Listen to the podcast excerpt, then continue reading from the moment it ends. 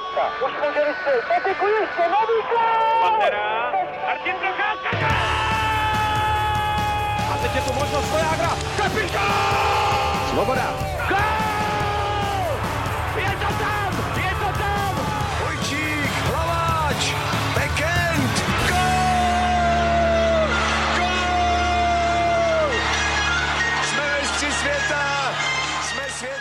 Den, vítejte u nového dílu Hokej Focus podcastu. Český národní tým má za sebou třetí turnaj Eurohockey Tour. Po dlouhých 25 letech Češi ovládli švédské hokejové hry, když si poradili s oběma severskými soupeři. Celkovému triumfu nezabránila ani závěrečná porážka s Ruskem. Co bylo příčinou herního i výsledkového obratu svěřenců trenéra Miloše Říhy a jaká pozitiva nabídl z českého pohledu turnaj ve Stockholmu?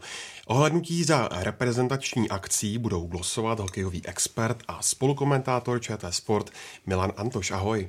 Ahoj. A Petr Musil a Tomáš Randa z webu čtsport.cz. Ahoj. Ahoj. Od mikrofonu zdraví Ondřej Nováček. Národní tým má za sebou povedené vystoupení ve Švédsku. Po dvou čtvrtých místech na finském turnaji Karjaly a ruském Channel Cupu tentokrát opanoval švédské hokejové hry s bilancí dvou výher a jedné porážky s celkovým ziskem šesti bodů. Milane, kde bys hledal ty hlavní faktory výsledkového, ale taky herního vzepětí českého týmu? Tak první dvě liny byly hodně zkušený, pak tam eh, vlastně to nejlepší, co bylo v extralize, když to vemu, tak z té první pětky bodování v extralize tam byli čtyři hráči, nebyl tam akorát uh, hráč, který hraje uh, v Kometě a to, je, to není Čech, takže myslím si, že tam bylo jasný, že ta kvalita tam je. Uh, hodně se celý to mužstvo soustředilo na taktiku, Mluvil o tom už Říha před tím turnajem, že chce ten turnaj odehrát hodně takticky že bude tlačit. On to pak i v tom turnaji hodně chválil, že vlastně ty mladší hráči, kteří tam přišli, tak se hrozně rychle učili tady od těch lidí, kteří tam byli a kteří se snažili tu taktiku dodržovat, tak jak se, do, jak se domluvili. A pak určitě myslím, že tam bylo podstatný, že ty hráči se dobře drželi na kotouči, hráli dobře s pukem, nedávali ho zadarmo a vyhrávali ty osobní souboje jeden na jednoho. A to si myslím, že byla ta hlavní změna proti těm dvou turnajům, kde Češi byli poslední. Kdybych to doplnil, tak uh, mně se líbila ta aktivní hra. Hlavně v těch uh, prvních dvou zápasech uh, ten aktivní forechecking dělal soupeřům problémy a Češi dobře uh, bránili střední pásmo. Soupeři se, se přes to střední pásmo těžce dostávali do jejich útečné třetiny a tohle se myslím, že byl základ k těm dvěma úspěchům proti Švédsku a Finsku. Zároveň se týmu vydařily druhé třetiny, až teda na ten poslední zápas proti Rusku, kde se právě v té druhé třetině ten vývoj zápasu zlomil v neprospěch českého týmu, tak v těch prvních dvou duelech Češi zvládli druhé třetiny perfektně, vyhráli vždycky 2-0 a tam zasadili ten, ten základ toho budoucího úspěchu. A to se právě zlepšilo oproti tomu například minulému turnaji, kde Češi propadali v druhých třetinách a vlastně z 13 inkasovaných branek hned sedmkrát inkasovali v těch druhých třetinách, takže tohle si pohlídali perfektně, v tohle se zlepšilo a musíme určitě zmínit i přeslové hry. Tak jak se Češi trápili v přeslovkách, tak teď konečně to trápení prolomili a zase si pomohli v těch relativně vyrovnaných i možná i trošku defenzivně laděných duelech, kdy se ani jedna strana nemohla prosadit, tak Češi v těch přeslovkách buď soupeři odskočili, anebo si pomohli a uklidnili se například v zápase proti Finsku.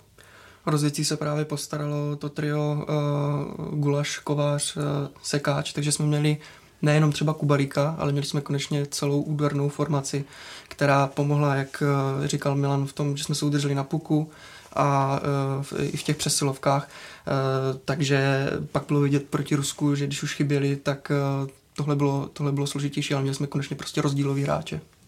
Ale zároveň asi bychom to neměli úplně přeceňovat, ten, ten výsledek, uh, ani tu hru, protože ať už teda zápas proti Rusku, který se příliš nepovedl, tak uh, nadále tam zůstaly nějaké neduhy, uh, ať už teda zase další zbytečné fauly, relativně vysoký počet, 14 faulů ve třech zápasech je relativně dost. Tohle se budou muset Češi v budoucnu vyvarovat víc a potom ty inkasované góly byly relativně z podobných pozic, eh, z toho nejnebezpečnějšího prostoru, ze slotu, před brankovištěm, případně trošku výš mezi kruhy. Eh, takže tam ehm, je potřeba zapracovat buď teda na ehm, větším důrazu v předbrankovém prostoru, anebo v tom přebírání hráčů v obrané třetině. A kdybychom měli být konkrétnější u těch přesilovek, tak eh, co přesně se změnilo?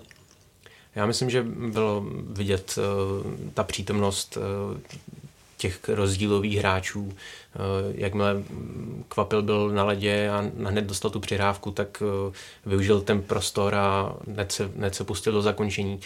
Nesnažil se ještě někoho hledat, když nemusel, eh, zbytečně nepřidržoval puk, prostě viděl volný prostor a využil ho, vystřelil perfektně. Tohle přesně chybilo týmů v těch minulých zápasech. Ten hlad po góle, který mají ti rizí střelci, jako je Kvapil, jako je Kovář. Ehm, oba, oba potvrdili tu svoji třídu. A když to nefungovalo kombinačně, tak eh, Češi tu přeslovku zjednodušili. Přišla tvrdá rána od, od modré čáry, tečování, gol sekáče, takže hlavně trošku jako bych to z nich spadlo. Přece jenom toto čekání na ten přeslovkový gól, hodně se o tom mluvilo. Teď si myslím, že už eh, je to trápení zapomenuto a eh, ti hráči potvrdili, že by v tom týmu měli být.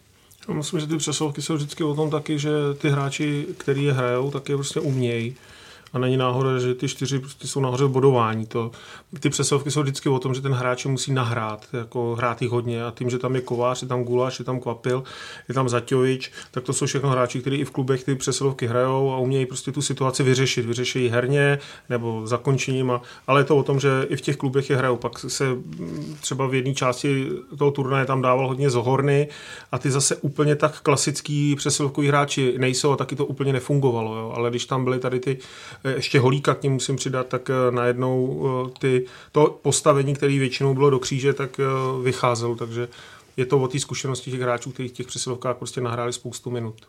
Mně se líbil ještě jeden bod, že jsme dokázali ty situace dohrát de facto do prázdné branky, nebo hlavně v jednom případě, kdy Kovář dorážel do prázdné branky, ale líbila se mě pozice právě Kováře a nebo třeba Hinka Zohorny v té další přesilovkové formaci, že uh, nebyli vždycky za každou cenu před golmanem, ale jako by si tak trošku za bukem čekali na tu, uh, na tu příležitost uh, utyčky a bylo vidět, že potom třeba i proti Rusku Tomáš Zohorna Hinka tam několikrát hledal jenom na takovou jako doklepávku a hlavně u, toho Honzi Kováře to, to fungovalo.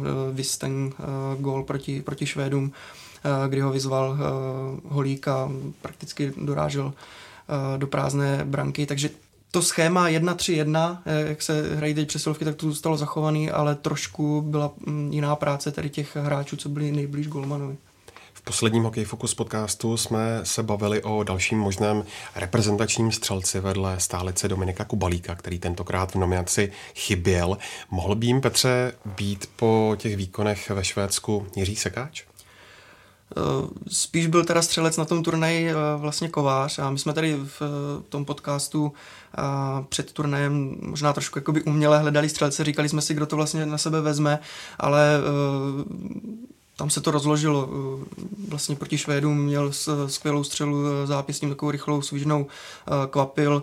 Když byla potřeba, tak samozřejmě Kovář se prosadil. A Sekáč, i když v Rusku má bilanci 22 plus 21, takže to má taky jako rozložený a ty goly taky dává, tak mně přijde, že asi není úplně typický střelec. My jsme ho jakoby typovali na to, ale eh, teď i v té přesilovce měl vlastně tu pozici v tom slotu, eh, to znamená eh, mezi obráncema, nebyl jakoby na kruhu, že by ty, že by ty situace zakončovaly. Když jsme hrávali v těch předchozích turnajích, jsme to sehrávali na Kubalíka, který byl vyloženě na kruhu a zkoušel, zkoušel to pálit a Sekáč měl trošku jinou úlohu, ale převedl dobrý turnaj, vlastně uh, skóroval, jak už Tomáš zmiňoval, uh, z té jedné přesilovky uh, postřele Kundrátka uh, proti Finům dobře tečoval, takže svou úlohu splnil a s Gulašem a s Kovářem si, si vyhověl. Já myslím, že podobně jako z českého týmu by mohlo spadnout ta, ta přítěž těch špatných přesilovek, tak ze sekáče ten hlad po gólech, protože Sekáč se prosadil v reprezentaci po téměř třech letech, což uh, je vlastně šílená bilance, tak snad teď to už protrhl a, a bude, bude pálit víc a častěji. Už tady taky padlo jméno bratří z Hornů. Neřekli si podle tebe, Milane, minimálně dva z nich, Tomáš a Hinek, o potenciální nominaci na světový šampionát? Jo, se jo, mě fakt hráli dobrý turnaj. Jiná věc je, že Eh, když budu počítat, tak eh, myslím, že dvě liny jsou víceméně jasný. To jsou ty první dvě liny, které tam byly a Zohornové by se museli dostat na třetí, na třetí lineu, protože jedna bude určitě z Ameriky, takže počítám, že třeba jeden z nich by se tam dostat mohl. Určitě by měli být v tom širším kádru, to asi jo, ale jestli budou nastupovat oba dva a jestli oba dva budou, budou hrát pak na turnaji v Bratislavě, to tuhle tu chvíli je spíš v rámci toho, že můžeme o tom diskutovat, ale eh, nevíme. Eh, musíme si uvědomit, že ten turnaj začíná 10. května. Spoustu těch eh, kol už bude odehraných nebo skončených v NHL, takže myslím si, že může trenér tahat hráči i z AHL, ale oba dva Zohornové odehráli moc dobrý turnaj. Myslím, že se líbili všem. Mně se líbil už v tom zápase proti Švédsku, hned v tom prvním. To pro mě byl nejlepší útok na ledě z české strany. Eh, dobře se doplňovali, eh, je to fakt eh, jako ideální mix i s, vlastně s tím nejmladším bratrem Radimem. Každý tam přináší trošku jiný prvek. A já si myslím, že Tomáš s Zinkem by měli dostat další šanci a měli by se poprat o šampionát. Trenér Říha už jako přiznal, že právě Tomáš a Hinek by tu šanci měli mít a, a já si teda dovolím trošku zaspekulovat. A, myslím si, že ta třeba třetí, čtvrtá lajna na mistrovství světa, myslím si, že by pro ně čistě teoreticky taky mohla být. A e, beru to z toho pohledu, že třeba na tomhle turnaji mě ještě chyběl Robin Hansel, a na Chenovan Cupu v Rusku hrála vlastně formace Hinek Zohorna, Tomáš Zohorna a v centru byl Robin Hansel a na tu, to řeknu, na tu bídu, eh, to byl jeden z těch lepších útoků. A hrál, eh, Tomáš Zohorna vlastně hrál se s Hanzelem eh, na mistrovství světa 2017 před dvěma rokama a teď spolu hráli i na tom ruském turnaji. Myslím si, že tohle spojení by čistě teoreticky mohlo klapnout a oni by se mohli podívat i, i na mistrovství světa. Mladší hráči dostali v ofenzivě prostor hlavně v posledním utkání, kdy část výběru musela odcestovat do svých klubů. Tome, jak bys zhodnotil i přes ten menší odehraný čas výkony mladíků a nováčků? No je to trošku škoda, že nedostali větší prostor, eh, hlavně v těch prvních dvou zápasech. Ehm, přece jenom mm, proti Rusku, byť i Rusové tam měli poměrně omlazený tým, tak eh, Rusové, když nasadí, řekněme to B, tak je to furt uh, mužstvo, které může konkurovat s nejlepším výběrům v Evropě. Um, myslím si, že proti těm severským soupeřům, proti Švédsku, proti Finsku, by se bývali prosadili trošku více nebo lépe.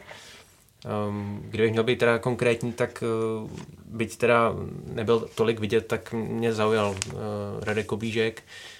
Uh, byl jsem zvědavý právě na to jeho bruslení z Finska a myslím si, že byť teda má takovou uh, menší uh, postavu, tak uh, a je takový jako hbitější, tak myslím si, že tam přesto tam bylo vidět lepší bruslení než, než u českých hráčů. Hlavně ta rychlost v oblouku a myslím si, že vyčníval v těch situacích na ledě Eh, byť teda nebyl tolikrát na puku a eh, úplně jako netvořil třeba hru. Ale například u toho gólu eh, proti Rusku tam skvěle, skvěle jako zrychlil hru, kdy, kdy sklepl puk na Tomáše Zohornu. To, vlastně to byl pro mě takový highlight toho turnaje. Žádnou podobnou akci jsme tam, myslím si, že neviděli, tak pro mě to je zajímavý hráč do budoucna a určitě by se dal využít v budoucích letech. Přece jenom je to ještě stále malý hráč, na 20 let, takže svůj čas plně má.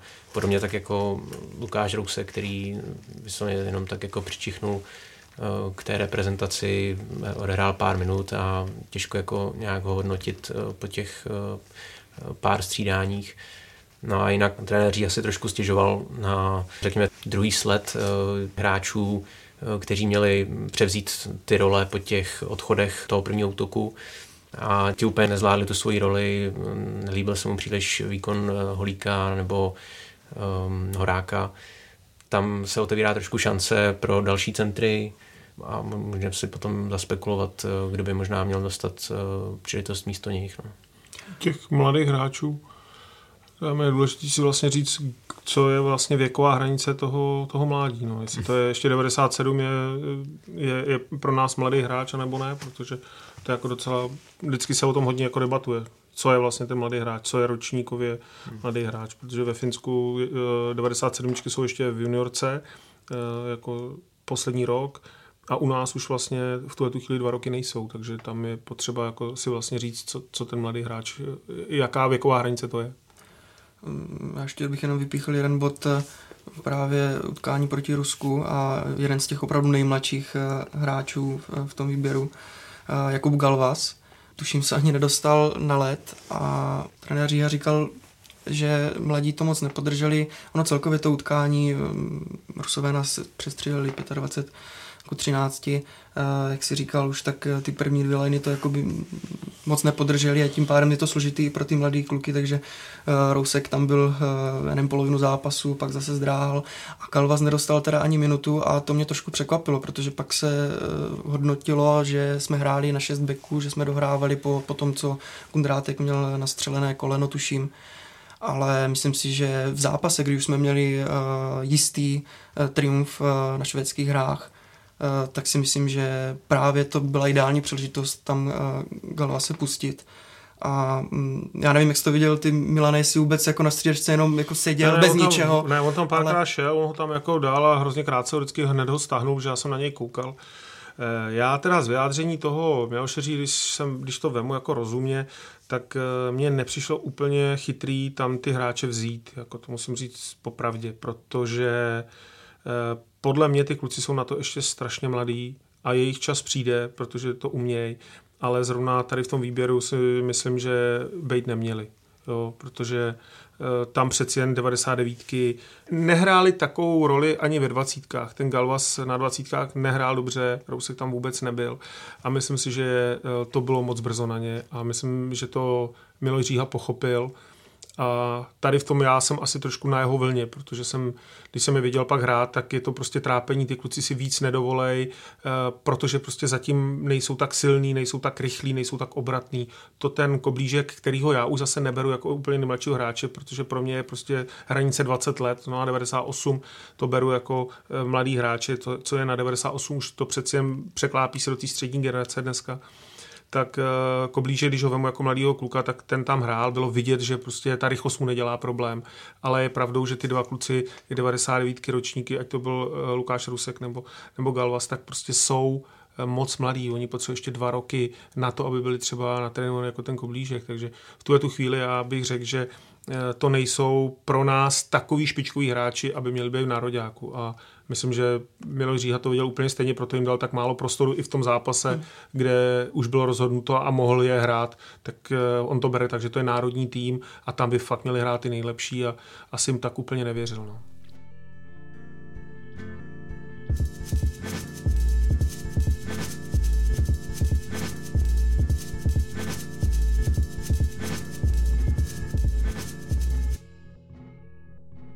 Defenziva tentokrát držela pevně a nečelila takovému tlaku, jako například na minulých turnajích. Výjimkou byl možná zápas s Ruskem, kdy se mužstvu nevyvedla druhá třetina. Rýsuje se, Petře, podle tebe kostra v obraných řadách a kdo si z tohoto výběru řekl o další šanci? No, tak tenhle turnaj určitě napověděl, že ta kostra se tam uh, rýsuje a uh, je to i logické, protože moc hráčů z NHL, co jsem se tak díval, tak uh, asi nepřijede na mistrovství světa, uh, takže uh, Miloš Říha opravdu bude sázet na evropské beky. A myslím si, že právě by se mělo vybírat tady z tohohle uh, posledního turnaje ve Švédsku, protože ta obrana fungovala dobře. Jestliže uh, Říha vlastně říkal, že chce uh, dostat uh, do toho týmu uh, ty své taktické pokyny, tak na té obraně mě přišlo, že to bylo nejvíc vidět. Uh, opravdu uh, být aktivní v rozích, Uh, před brankou uh, rychle vyndávat uh, puky, uh, nebyly tam už takové ztráty, uh, ještě zase dávám příklad Krejčika, uh, v listopadu, myslím, na Karjal Cupu, se nepletu. Takže takovéhle ztráty už tam moc nebyly, rychle se vydávaly puky a Švédi a Fini s náma měli problémy, takže ta obrana zahrála dobře, zahrála dobře i dopředu. Vys Petr Zámorský vlastně byl v All-Star týmu.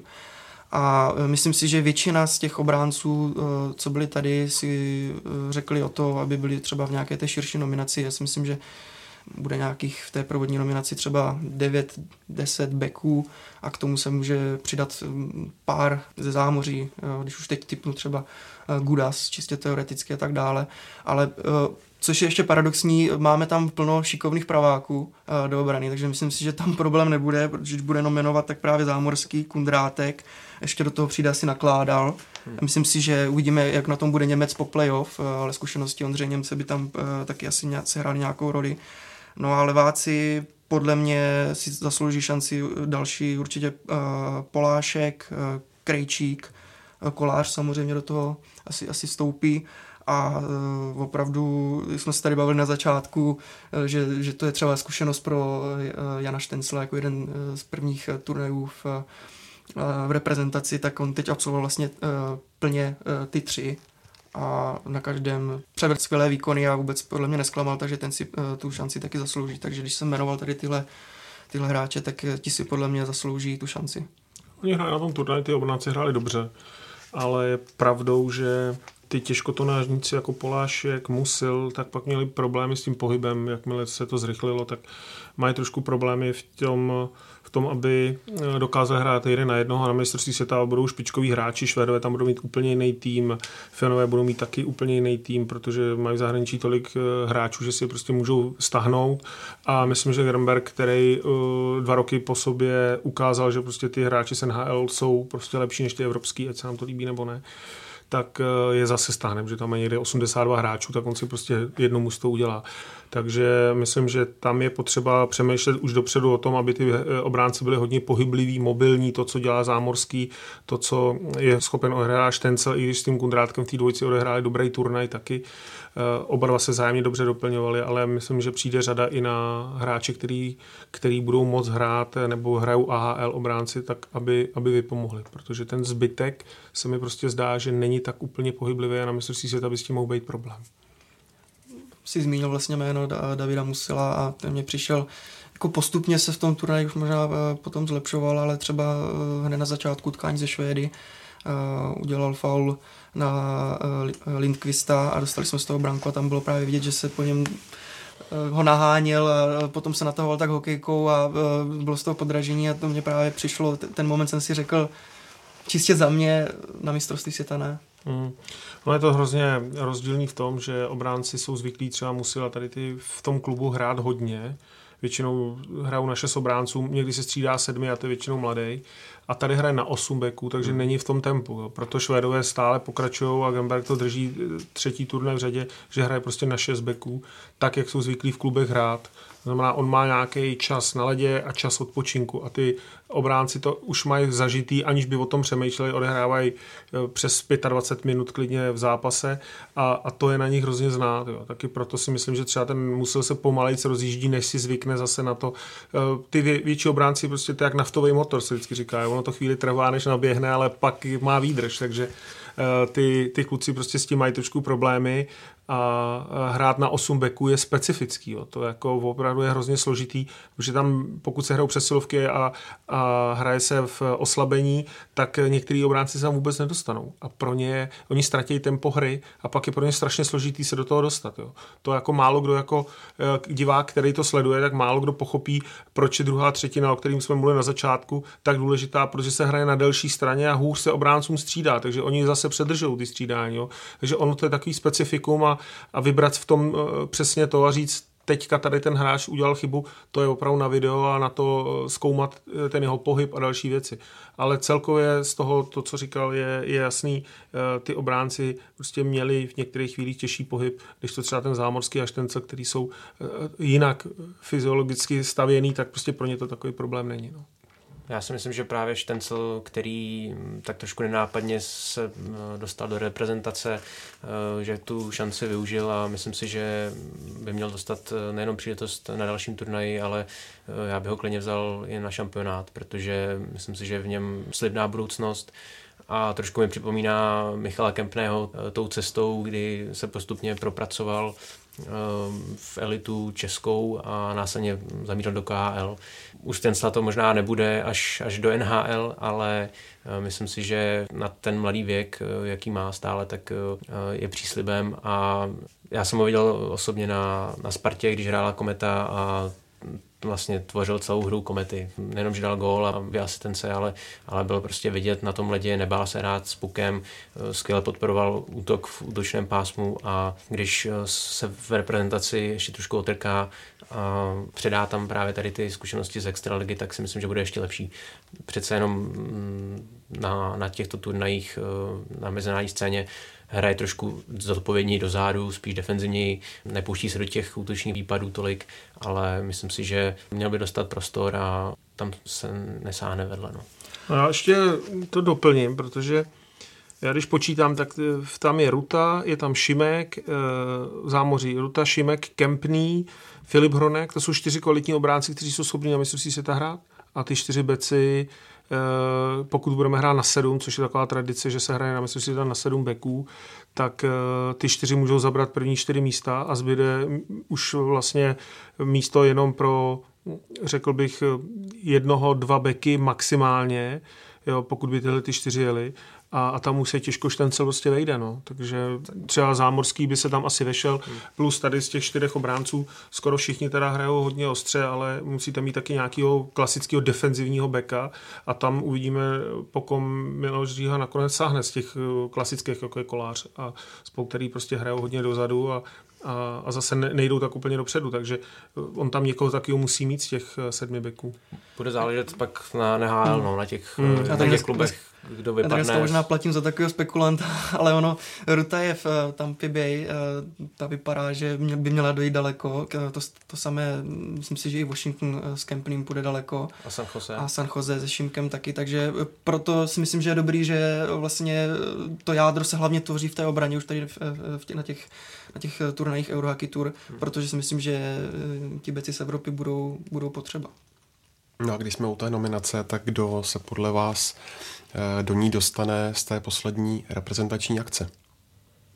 My jsme to nějak počítali, je šest zápasů přípravných, ještě ty evropské tury a pak jsou vlastně tři zápasy uh, Carlson Hockey Game a tam si myslím, že to je poslední turnaj těsně před mistrovstvím světa a tam už by to mělo být jasný. Tam už by měli být hráči, kteří budou reprezentovat. Je to poslední zkouška a jsem sám zvědavý, eh, koho tam nakonec nominuje Miloš Říha, ale Osobně si myslím, že tam už mm, bude mít naprosto jasno, možná bude pochybovat o jednom hráči, ale měl by tam mít už jasno o té sestavě, protože za, za další čtyři dny už jsou, už jsou v Bratislavě a budou se soustředit na mistrovství světa, takže tam už bude hotovo a tam opravdu si myslím, že už pojede sestava, která, která nás bude reprezentovat.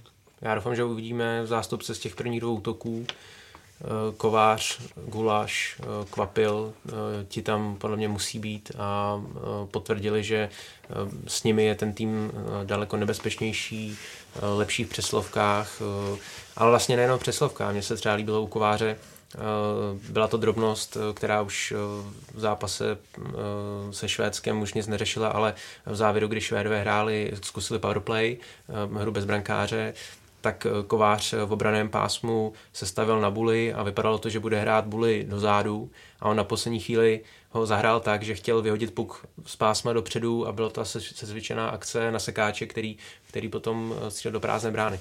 Eh, to jsou takové detaily, které přináší hlavně ti zkušení hráči, ti, ti, ti řekl bych, rozdíloví a já si myslím, že právě tihle, které jsem jmenoval, tak ti tohle mají a přinášejí tomu týmu, takže určitě tihle by se měli objevit eh, na tom dalším turnaji znova. Hmm, já ještě doplním z těch předchozích turnajů, jsem to naznačil, tak eh, třeba bych chtěl vidět ještě eh, Hanzla, chtěl bych vidět samozřejmě Kubalíka a myslím si, že tomu týmu má co dát už jenom těma zkušenostma i Řepík, takže myslím si, že třeba tihle tři hráči ještě před tím finálním škrtem si myslím, že třeba na Carlsen Hockey Games na domácí půdě by se samozřejmě ještě mohli objevit.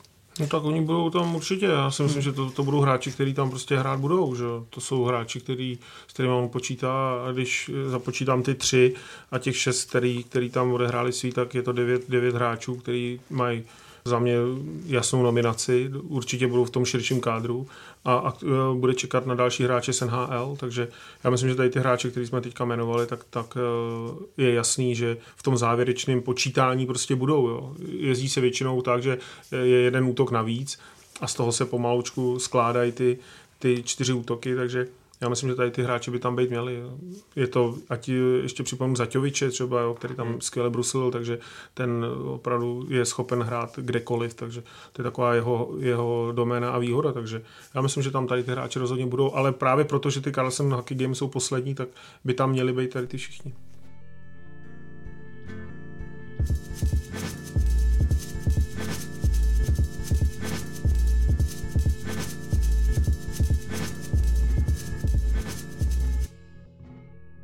Tak a ještě se musíme zastavit u brankářů. Prověřeného Šimona Hrubce skvěle zastoupil ve druhém utkání Roman Vil z Liberce, který neměl daleko k čistému kontu při své premiéře proti Finsku. Milané, co říct k tomu Vilovu debitu a je právě brankářský post tím prvkem eh, českého hokeje, který se může rovnat eh, mezinárodní špičce? No může, no. Já jsem počítal teďka golmany v AHL, je tam pět. A Kdokoliv z nich vypadne, tak může přijet schytat, ale je pravdou, že eh, podle mě padou evropský golmani a, a možná jeden, jeden ze zámoří, jednoho vemou. A a ty kluci, kteří jsou AHL, tak eh, nakonec se do té nominace nedostanou. A Will je jeden z těch brankářů, který uh, za prvý zkusil si NHL, chytá ve velké formě tady a může z Liberce mít daleko. A už ta forma z, tý, z toho playoff si to může vzít do nároďáku, takže on bude jeden z těch uh, brankářů, který si myslím, že by tam měli být a, a Šimon Hrubec tam je otázkou, jak uh, on na to bude reagovat, jo? protože tam bude velký tlak na to, kdo bude chytat a jestli on zvládne eh, tu, ten obrovský tlak těch médií a očekávání fanoušků a tak dále. Jo? Protože jedna věc je, že ten golman začne chytat a druhá věc je, jak se vypořádá s tím tlakem na mistrovství světa, který je ohromný. Pro mě v tomhle je Extraliga výjimečná. Jestli se pořád bavíme o tom srovnávání evropských lig, eh, tak si myslím, že eh, jestli jsme v něčem konkurenceschopní, tak to je právě na tom brankářském postu, protože eh, my jsme schopni vyprodukovat kvalitní brankáře z extraligy, kteří se chytnou na mezinárodní poli a v tom extrémním případě, jako to bylo u Davida Ritycha, tak se dostanou až do NHL. Takže tam nemám starost uh, o brankáře pro mistrovství světa, um, ať už pojede Bartošák, Hrubec, případně Vil z Extraligy, tak uh, to budou kvalitní golmani. A jestli se k tomu přidá někdo z KHL, jeden, dva brankáři možná, mluví se o Kovářovi, který má skvělou sezónu v KHL, a z NHL tam asi to vidím osobně jenom na Pavla Francouze. Já totiž si myslím, že ty golmani nejsou top špička. Já trošku se obávám, že golmani jsou dobrý, jsou nadprůměrný, ale není to prostě Lundqvist. Nemáme ho teďka. Teďka nemáme prostě top golmana, jako byl Vokoun, který chyt úplně všechno. Jo, a pamatuju si, uh, myslím, že to bylo po olympiádě, já jsem pak uh, mluvil s Láďou Ružičkou někde ve Zlíně, v kabině jsme se někde potkali. A on mi řekl, ale mě nejvíc mrzí, to, že, že vlastně jsme nepostoupili dál, protože Voko měl neuvěřitelnou formu a on pak jel na mistrovství světa a, a šli dál. Takže eh, to si myslím, že teďka nemáme. Máme výborný golmany, máme vyzkoušený golmany, jsou to skvělí brankáři, ale není to úplně ta top desítka na světě. A tam my, aby jsme mohli uspět, tak bychom potřebovali právě výkon na, na úrovni Haška v Nagánu anebo Vokouna uh, 2010 v Německu, jo, aby opravdu chyt úplně všechno. A pokud by se dostal do takové formy, tak, jsem, tak si myslím, že bychom mohli jít daleko, ale uh, to bude záležet na tom turnaji a právě na tom, jak ten golman to psychicky zvládne. A takže teďka v tuhle chvíli si myslím, že nemáme úplně jako top brankáře, který by eh, nám vyrazil dech tím svým chytáním. Já doufám, že se teda v něho trošku, jako když to řeknu, rodí uh, Rittich uh, v Calgary, mm. protože ten už zkušeného smise pomalu, ale jistě mě přijde vyštípává se sestavy Calgary a prostě i zaujal v zámoří. Takže já si myslím, byl několikrát už vyhlášený i první hvězdou utkání. Takže myslím, že tam panuje mezi zámořskými komentátory taková ta hláška Big Safe Dave. Hmm. A, a několikrát už prostě Calgary podržel. Já doufám, že tohle bude jedna z výrazných osobností. No a tak on to může být i ten Will, jako já myslím, že to jako není jenom o tom, ale jako když to celkově, tak eh, Finové tam mají spoustu golmanů v NHL a jeden z nich, prostě, který přijede, tak, tak bude chytat, protože prostě těch golmanů mají spousty. My tam za stolik takovou špičkou jako brankářskou školu teďka nemáme a, a myslím si, že když se na tom turnaji nebo v playu dostane Will do formy, tak je schopen to odchytat. Eh, nevím, jestli Bartošák třeba, jo, ale nejhorší bude, pokud prostě ten golman by to nezvládl jako psychicky, kdyby ho to prostě zlomilo. Co by bylo, to by bylo blbý. Špatný gol, hloupá střela, která někde propadne a najednou už budou všichni pochybovat a ty pochybnosti se přenáší na to brankáře a pak je to, pak je to prostě smrtelný uh, takový mix toho, jak ten golman najednou odejde a, a, a nechytá. Takže potřebovali jsme takovou tu klasickou jistotu a to klidně může být a může to být Rittich, může to být kdokoliv, ale ale já je prostě nepočítám do té top desítky, která teďka na světě je. No a když jsme u potenciální nominace na světový šampionát, tak koho vidíte jako reálnou posilu ze zámoří, ať už z NHL, anebo z farmy e, v AHL? Případně koho byste si ze Severní Ameriky přáli v nároďáku?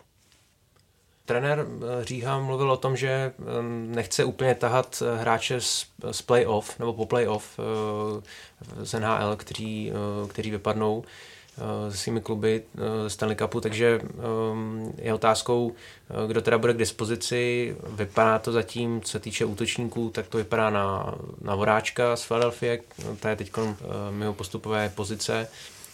A Jinak uh, si myslím, že by mohl přijet Filip Chytil z New York Rangers, uh, který uh, vlastně už si vyzkoušel reprezentační úroveň, pamatujeme si ho z dvacítek.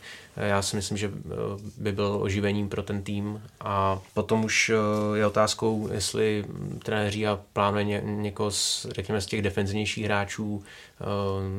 Nabízí se Vladimír Sobotka z Buffalo, Pavel Zacha z New Jersey Devils, a nebo David Kemp eh, z Chicaga.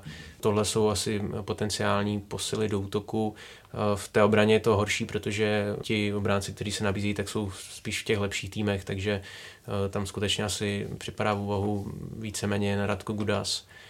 A ti hráči z AHL, tam, tam je otázkou zase těch klubů, jak, jak se jim bude dařit v playoff, takže Letos mi přijde, že byť teda se to tváří, že by těch eh, posil z NHL mohlo být víc, tak eh, spíš si myslím, že jich bude méně než více. No paradoxně už se musíme trošku dívat eh, právě do té AHL, kde máme teď prakticky podobně hráčů jako v NHL, myslím, že skoro srovnatelně. A tam bych šel cestou třeba těch osvědčených jmen nebo těch hráčů, kteří už si to trošku osahali. Samozřejmě začnu nečasem, Eh, Charlotte se zatím eh, celkem, celkem daří. Uvidíme, eh, jak daleko dojdou v playoff. Pokud nedojdou úplně do boju o Calder Cup, tak by nemusel by problém a mohl by, mohl by přijet. A nebo uvidíme, jaký bude to vyjednávání. Přece jenom asi s farmy se trošku jinak vyjednává než, než z týmu NHL, ale takže třeba jméno Martin Nečas, čistě teoreticky, když bude potřebovat trenér Říha ještě, ještě někoho třeba do nějaké třeba třetí, třetí liney, uh, dejme tomu čtvrté, tak třeba uh, Hikak out. A uvidíme, my jsme se bavili o těch golmanech a já jsem opravdu zvědavý, podle mě je prostě velký lákadlo Pavel Francouz.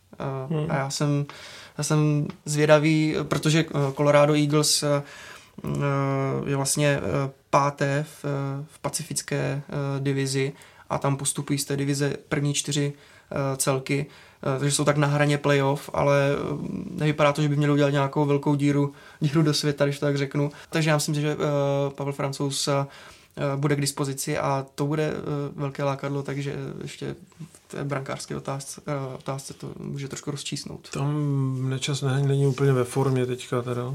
Nehraje moc dobře a, a myslím, že to, to juniorské mistrovství se toto ukázalo, že se trošku hledá za mořem a ten kaut ještě podle mě k tomu úplně nedorost. To je, to je zatím, to není úplně cesta. A těch hráčů z AHL může být víc a může ten Hika třeba si myslím, že výborný, ten by mohl, ten je půd na hraně. A je tam spoustu hráčů, kteří by mohli přijet a hrát.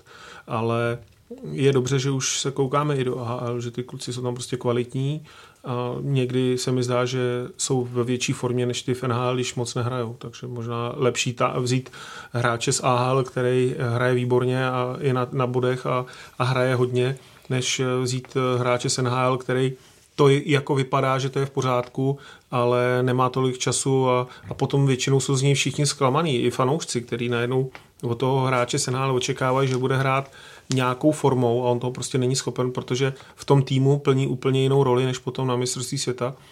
A, a jsou to, jsou to takové věci, kdy ty, ty diváci sami jsou v šoku, když zjistí, že ten hráč dělá úplně jiné věci, než oni měli představu. Jo.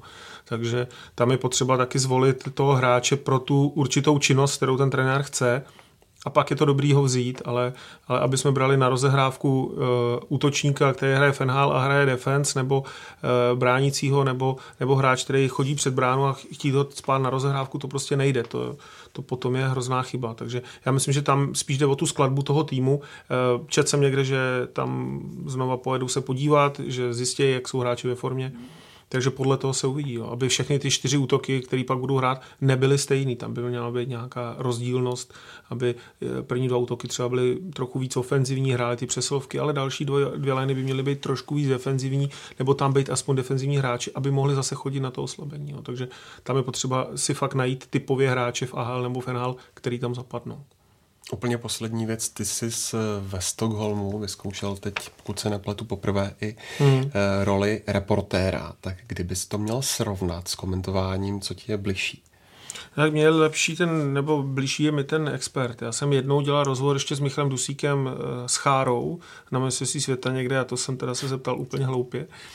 A, a tak teďka jsem se trošku jako připravil, už jsem věděl, že něco takového bude, tak jsem se snažil, snažil se ptát nějak, eh, aby to nevypadalo, ale je pravdou, že stejně eh, nemluvím úplně spisovně a, a je to v tom rozhovoru nebo v tom, když se člověk ptá, tak je to strašně znát, eh, pokud mluví anebo nemluví spisovně. A druhá věc, člověk reaguje na to, co ten nebo ten reportér reaguje na to, co ten hráč eh, v tu chvíli eh, řekl a, a někdy uh, musím zareagovat daleko rychleji, než bych chtěl a přeci jen ten můj mozkový trast není tak na to zběhle jako, jako běžný novinář, takže v některých chvílích jsem měl problémy, ale musím říct, že ty kluci reagovali za prvý perfektně. Cítil jsem i z Miloše Říhy, že, že reagoval dobře, že jako pokud jsem se zeptal, tak mi odpověděl a, a bylo vidět, že ho to jako potěšilo, že se ptám na hokejové věci. Takže to, to si myslím, že bylo docela dobrý, ale e, nemám jako venkovní reakce, jak, jak to vypadalo nebo jak to bylo, e, jestli to ty lidi jako potěšilo nebo ne, takže to nevím, ale je pravdou, že to je úplně něco jiného a je to podle mého názoru o dost složitější. No. Bylo to něco speciálního být v tom boxu, odkud komentoval Vladimír Vácha v 69 ten souboj se Sovětským svazem, nebo mm, to bylo úplně... Je, je, to, je to zvláštní v tom, že tady ty staré stadiony mají prostě nějaký kouzlo něčeho, toho reportérství, který tam dřív bylo. Jo, ty takový okýnka výjížděcí a je to taky jako jiný. Jako, je to, člověk najednou zjistí, že tam jsou uh, starý umakartové stěny a věci, které už jsme si dávno odvykli mít. Jo, že to je prostě úplně jiný a člověk se na to vzpomene. Ale nedokážu to srovnat, jestli v té době to měli těžší, nebo my to měli těžší. My jsme teďka měli trošku problémy třeba s vysíláním a museli jsme komentovat na telefon, který jsme si předávali a, a to je složitý. To je prostě člověk slyší a mluví do něčeho jiného a to je pak složitost, ale je dobrý. Takže to v praxi vypadalo tak, že Robert Záruba byl nahoře a ty jsi byl dole? Potom, když jsem, když jsme, tak jsem zbíhal dolů a, a vlastně třeba poslední dvě minuty jsem, eh, jsem, nebo minutu a půl jsem se sebral, seběh jsem dolů, eh, tam takovou zkratkou a, a tam jsem se prostě připravil na to, Eh, koho, kdo přijde, protože ten hráč se musí odchytit, musí tam dojít a, a my jsme neměli pří, přístup ke kabinám, takže ho museli odtáhnout ve chvíli, kdy šel z ledu, takže to bylo trochu, trochu složitější a, a vlastně hned jsme ten rozhovor se snažili odeslat, aby to opravdu bylo autentický, že to v té třetině hned odvysíláme, takže pro mě to bylo hodně náročný a, a říkám, člověk, když komentuje, nebo spolu komentuje jako expert a teď vidím hru, která běží, která se mi třeba líbí nebo nelíbí a najednou se musím přešaltovat na to, abych se na něco zeptal k týře sice, ale úplně z jiného toho, tak je to trochu složitý. No.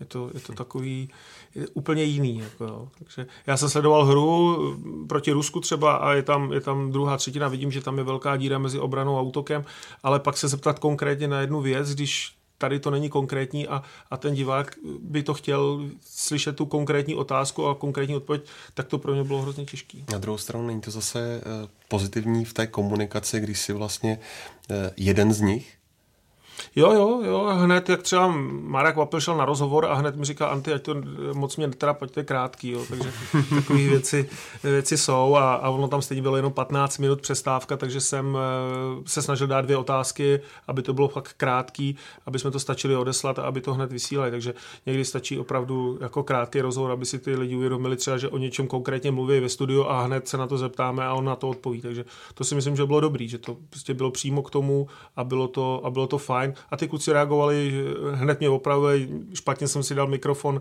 k puse, když jsem se ptal Holíka a ten mě hned, já jsem si to říkal, že to máš moc daleko, takže hned mě opravovali. Takže eh, i ten, i, i ten rozhovor mezi náma předtím a nebo potom je, je přeci jen trošku jinak, protože jsem prostě s nima hrál.